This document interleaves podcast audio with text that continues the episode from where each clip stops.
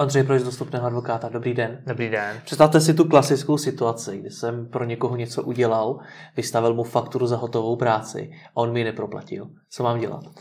Prostě klasická situace vymáhání pohledávky. Jo? Na to je jedna z velmi častých věcí, eh, kde se na nás eh, lidé obrací.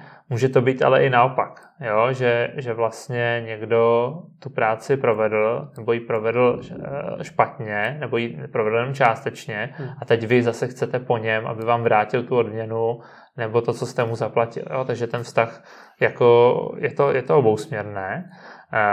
No a co vám teda zbývá? Tak záleží na tom, eh, co jste, co jste, jak jste se proti tomuhle pojistili, proti té situaci. Protože je možné samozřejmě při uzavírání smlouvy s tím klientem se nějakým způsobem pojistit.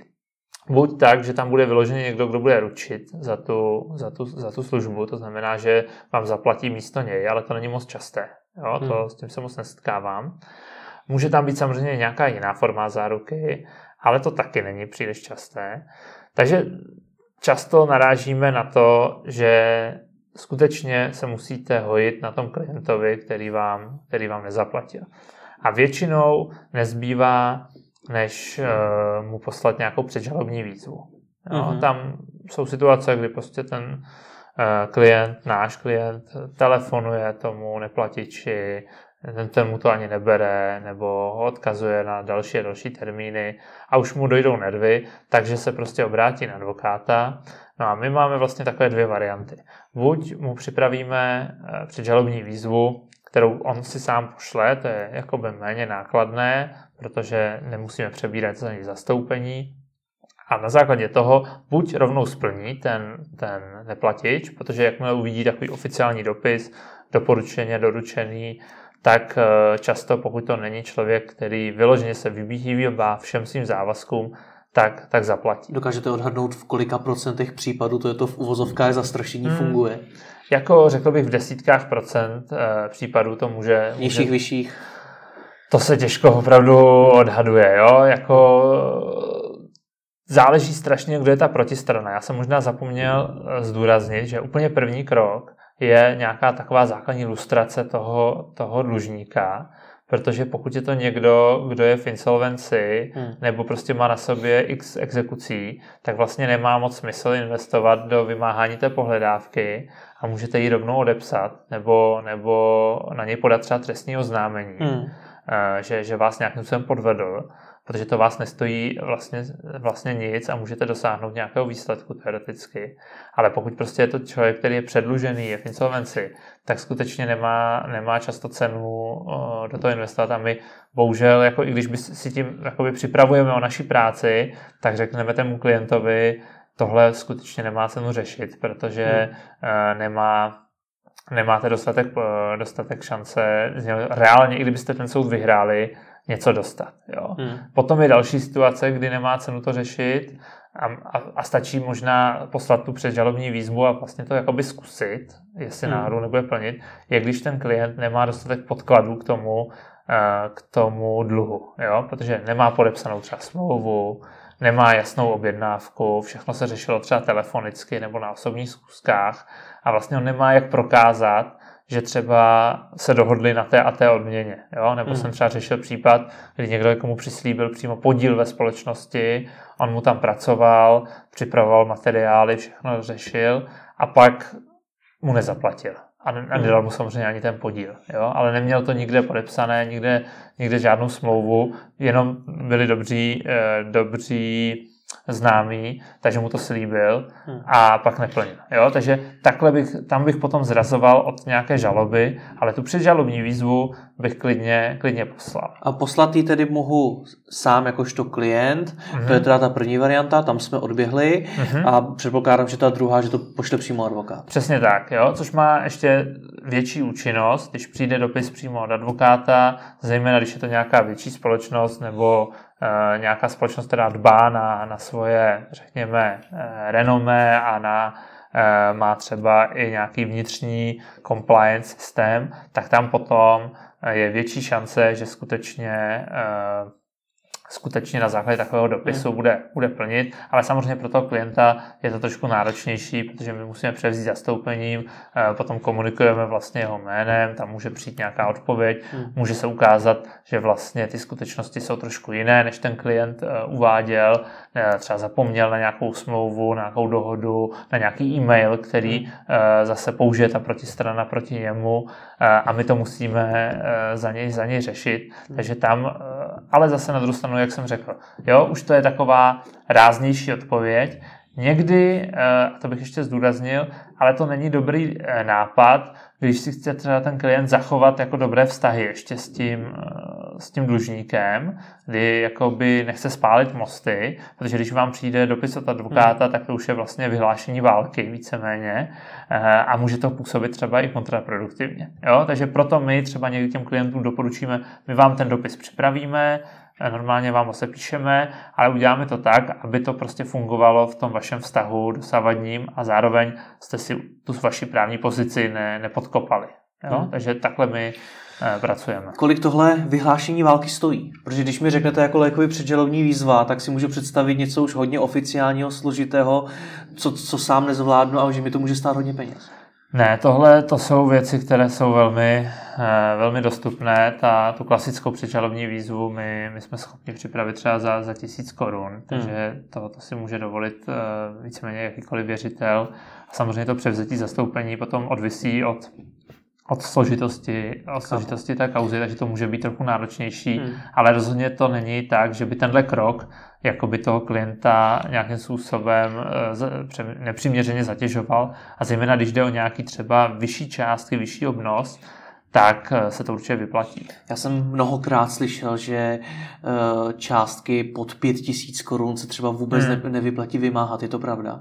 Jindy jsem slyšel třeba pod 10 000 korun. No, pod 10 000 korun jsou takzvané bagatelní spory, hmm. to je hmm. přímo zákonný, zákonný pojem, který vlastně není možné ani se odvolat eh, proti tomu rozhodnutí. Já bych neřekl, že to je takhle úplně jednoznačné, ale je pravda, že s tou, řekněme, nějakou špatnou zkušeností z těch třeba hromadných pohledávek, jako mají dopravní podniky a další, eh, na to stát reagoval a u těchto těch sporů je poměrně malá náhrada nákladů na jejich vymožení. To znamená, ten spor může být relativně složitý, i o 3000 korun, že jo, typicky právě mám smlouvu, nemám, musí se posoudit nějaké obchodní podmínky a podobně, na co mhm. mám všechno nárok ale potom dostane vlastně ten klient jenom, eh, jenom jako velmi skromnou eh, náhradu nákladů, které do toho investuje. Takže máte pravdu, že někdy eh, se to skutečně vyplatit nemusí, jo, hmm. takový spor začínat, protože to většinou nekončí tou předžalobní výzvou, může se stát prostě, že budete muset podat žalobu, to je další náklad. Tomu se ještě dostaneme, co teda následuje potom. Mm-hmm. Nicméně, kdo ty, ty náklady platí?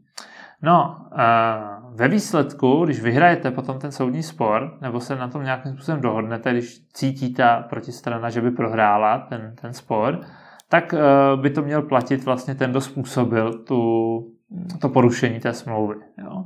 Ale uh, právě existují vlastně na to speciální tabulky, které vám při vítězství Eh, ve sporu přišknou nějakou náhradu těch nákladů a ty nemusí odpovídat těm reálným nákladům, které jste na to vynaložili. Jo? Což jsou hmm. třeba odměna advokáta, ale třeba i čas toho, toho klienta, hmm. jejich nějaké vnitřní náklady třeba ve společnosti. Jo? Takže ty můžou být vyšší vlastně než to, co nakonec dostanete jakoby náhradu těch nákladů. Neznamená to opět, že pokud je ta částka pod 10 tisíc třeba, takže je lepší se na to vykašlat? No, jak říkám, někdy jo, někdy, někdy, někdy já dokonce sám klientům doporučím, aby, aby to neřešili, že jenom prostě na těch službách a okolních nákladech vlastně hmm. vynaloží víc, než potom získají. Ale někdy je zajímavé, že pro ty klienty je to taková otázka, řekněme, cti, jo? Že, že vlastně se jedná o situaci, kdy jim nejde vyloženě o ty peníze, hmm. ale jde jim o nespravedlnost kdy prostě někdo se, se jim eh, vysměje, tak prostě chtějí eh, ho potrestat, chtějí, aby, aby, aby zaplatil. Jo. Změní v tomhle ohledu něco, když eh, v té smlouvě budu mít nějaké úroky v případě, že mi eh, nezaplatí peníze, tak rostou úroky? No, úroky vám rostou i ze zákona. To mm-hmm. znamená, že eh, to je další jako potenciální zdroj, zdroj jakoby té, té náhrady, ale jsou poměrně nízké. Jo? Takže já spíš doporučuji nějaké smluvní pokuty, mm-hmm. kdy potom tou, tou smluvní pokutou přesně, jak říkáte, se může vlastně ten dluh uh, vyšplhat na takovou částku, kterou už jako se smysl. racionálně uh, má, smysl, má smysl vymáhat. Dobře, uh, vraťme se ještě na začátek. Ta předžalobní výzva neuspěla, mm-hmm. stále mi nezaplatil. Mm. Co tedy dál? No pak většinou nezbývá, než skutečně podat žalobu, ale i, proti, i, i tohle se dá jakoby přeskočit. To znamená, že teoreticky, když máte někoho, o kom třeba víte už dopředu, že je trošku problémový, třeba jste měli nějakou historii a tak dále, nebo už se jedná o nějakou dohodu o narovnání, to znamená, už vám třeba neplatil, už jste mu pohrozili tou žalobou, on teda uznal eh, ten svůj nedostatek, tak můžete uzavřít nějakou speciální dohodu, třeba eh, posvěcenou notářem, která už je přímo vykonatelná mhm. a vlastně tím obejít jakoby ten soud, jo? že když on přestane zase plnit, tak už můžete rovnou do exekuce. Jo? Takhle se to dá obejít. Takže tím získám to, že na něj rovnou pošlu exekutora. Přesně tak, jo? Mhm. ale ve většině případů tohle to nemáte, že jo? zejména v situaci, kdy ta spolupráce je nějakým způsobem bezproblémová, takže máte buď teda nějaké ty záruky e, ve formě třeba smluvní pokuty, ale to vám stejně nepomůže v tom, že budete prostě muset žalovat. Jo? A žaloba, ale žaloba není zase nějaká obrovská překážka. Dneska, Jak to probíhá? Dneska že, většinou je, je dobrý si najmout na to advokáta, i když žalobu můžete podat třeba, třeba i sám. Jo? Hmm. A advokát vám může připravit, eh, většinou se to ještě řeší nějakým návrhem na platební rozkaz nebo elektronický platební rozkaz, což jsou řízení, které jsou velmi krátké. Tam skutečně do měsíce, do dvou eh, máte v ruce rozhodnutí, jo? takže hmm. není pravda, že ta česká justice je, je, je vyloženě pomalá. Takže když ta kauza je možná řešit platebním rozkazem, tak my vždycky doporučujeme platební rozkaz. Eh, když proti němu nepodá odpor ten, ten dlužník, jo, což eh, často nepodá, buď tedy, že to nestihne, že tam je lůta na to podat, anebo si je vědom toho, že skutečně ten dluh eh, je reálný, takže by tím zase jenom prodražoval vlastně to, to řízení, tak potom už máte vykonatelný rozsudek, který můžete eh, a můžete pověřit exekutora, aby, aby ho eh, vymohl. A když to zaplatí ještě předtím, protože si třeba uvědomí, ale já mhm. ten soud skutečně prohraju, může mi zaplatit ty náklady? Tam potom záleží, kdy přesně to, to zaplatí. Jo? Hmm. Jakmile už běží nějaké řízení, tak, tak už eh, ty náklady vznikají a pak vy můžete i když to zaplatil v nějakou chvíli, tak je požadovat. Jo, hmm. samozřejmě, ale se vyhne třeba těm nákladům na exekuci, vyhne se eh, nějakým dalším nákladům. Často se děje, že v průběhu toho řízení právě se uzavře nějaká dohoda o narovnání. Hmm. Teď, teď nedávno třeba jsem řešil takový případ, kdy právě ty strany eh, se dohodnou, že třeba jedna zaplatí i náhradu nákladů, a nebo když ten spor není úplně stoprocentní, nebo eh, nechcete jako by tu štěstěnu, řekněme, pokoušet, tak ty strany se dohodnou, že každá si ponese svoje náklady ale je jasné, že jim zaplatí ten původní, původní dluh. Jo? I to může být samozřejmě výhodné. Je pro mě tohle jakožto pro klienta hodně časově náročné? E, nemusí vůbec být. Jo? Hmm. Vy můžete prostě to delegovat na toho, na toho právníka, na toho advokáta. Jediné to zapojení, kterému se nevyhnete, je nějaké věcné. To znamená, že musíte dohledat třeba materiály, musíte dohledat e-maily, smlouvy a tak dále Eh, pokud by tam byl skutečně ten soud, tak často eh, třeba někdo musí jít i svědčit, jo? protože eh, ten soud samozřejmě vychází ze všech možných důkazů a svědectví je jeden z hlavních. Hmm. Vysvětlete mi ještě toho exekutora, protože já si to můžu představit tak, že mu někdo zaklepe na dveře, vezme mu televizi a mě přinese televizi. No, to, to jsou taky případy, se kterými se setkávám, bohužel. Ale e, ve skutečnosti ten exekutor k tomuhle sahá až e, často až jako k poslední možnosti. Jako první, první věc je obstavení bankovních e, účtů, Eh, zabrání jiného takového majetku, který je... Pardon, i kvůli třeba těm 10-20 tisícům můžou odstavit účet? Mm-hmm. ano, ano. Může právě proto, jako jsou exekutoři dost neoblíbení, no, ale, ale zase na druhou stranu to je prostě taková složitá debata o těch, o těch exekutorech, kdy já úplně chápu, že proč jsou někdy kritizováni a skutečně ten stát si myslím, že dělá, dělá chyby v tom nastavení uh, toho systému. Na druhou stranu, někdy mi zase ta kritika přijde iracionální, protože vy tím vyřešíte jeden problém, ale vytvoříte zase druhý problém nevymahatelnosti těch, eh, těch dluhů. Jo? Vy hmm. uchráníte třeba někoho, kdo je nespravedlivě pronásledován eh, právě třeba exekutorem, který se chová šikanózně a kvůli hmm. nějaké malé pohledávce vlastně ničí tomu člověku celý, celý biznis nebo, to nebo život. Nezabíhejme, to už je tém, téma jiné. To je Nicméně, samo pro sebe. No. Jak to funguje? Já dostanu i hned ty peníze, nebo až teda je ten exekutor nějakým způsobem vymůže? To záleží na tom, jak máte schopného exekutora. No. On může samozřejmě průběžně, postupně získávat ty peníze eh, a průběžně vám je posílat, jo, buď hmm. z těch účtů, nebo může obstavit typické obstavení nějakého příjmu, srážky ze mzdy a tak dále. Hmm. E, takže záleží na tom konkrétním exekutorovi. Hmm. Jak jsme se bavili o tom, řekněme, zastrašení, třeba tou před, eh, předžalobní výzvou, vyplatí se e, toho dlužníka zastrašit i tím, že to zveřejním, že zveřejním, že mi dluží peníze? Hmm. O tom jsme se, myslím, bavili už v jednom z těch minulých rozhovorů, že tam je, že tam je určité uh, taky riziko, že zase Eh, nemůžete úplně zasahovat do nějakých osobních údajů třeba někoho, Jo, na to bych dával pozor, hmm. ale myslím si, že určitě i nějaká takhle veřejná zpětná vazba v konkrétním případě je, je možná hmm. a je to určitě argument.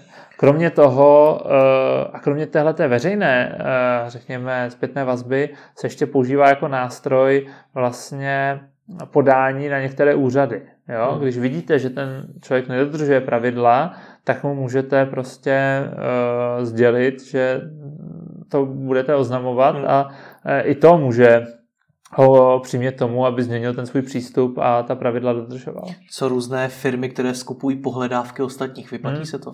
To je taky samozřejmě možnost, místo toho, abyste tu pohledávku vlastně vymáhal a procházel tady tím procesem, ji vlastně prodat, ale často je to dost nevýhodné jakoby finančně, že ty, tyto společnosti platí jakoby zlomek jenom hodnoty té pohledávky, protože samozřejmě se jim nepodaří každou vymoci, tak oni nemůžou vám za to dát uh, plnou hodnotu, ale často ten zlomek je opravdu hmm. velmi nízký. Jo? Takže je to možnost, a, ale jako ne na každou pohledávku najdete kupce. No. Hmm.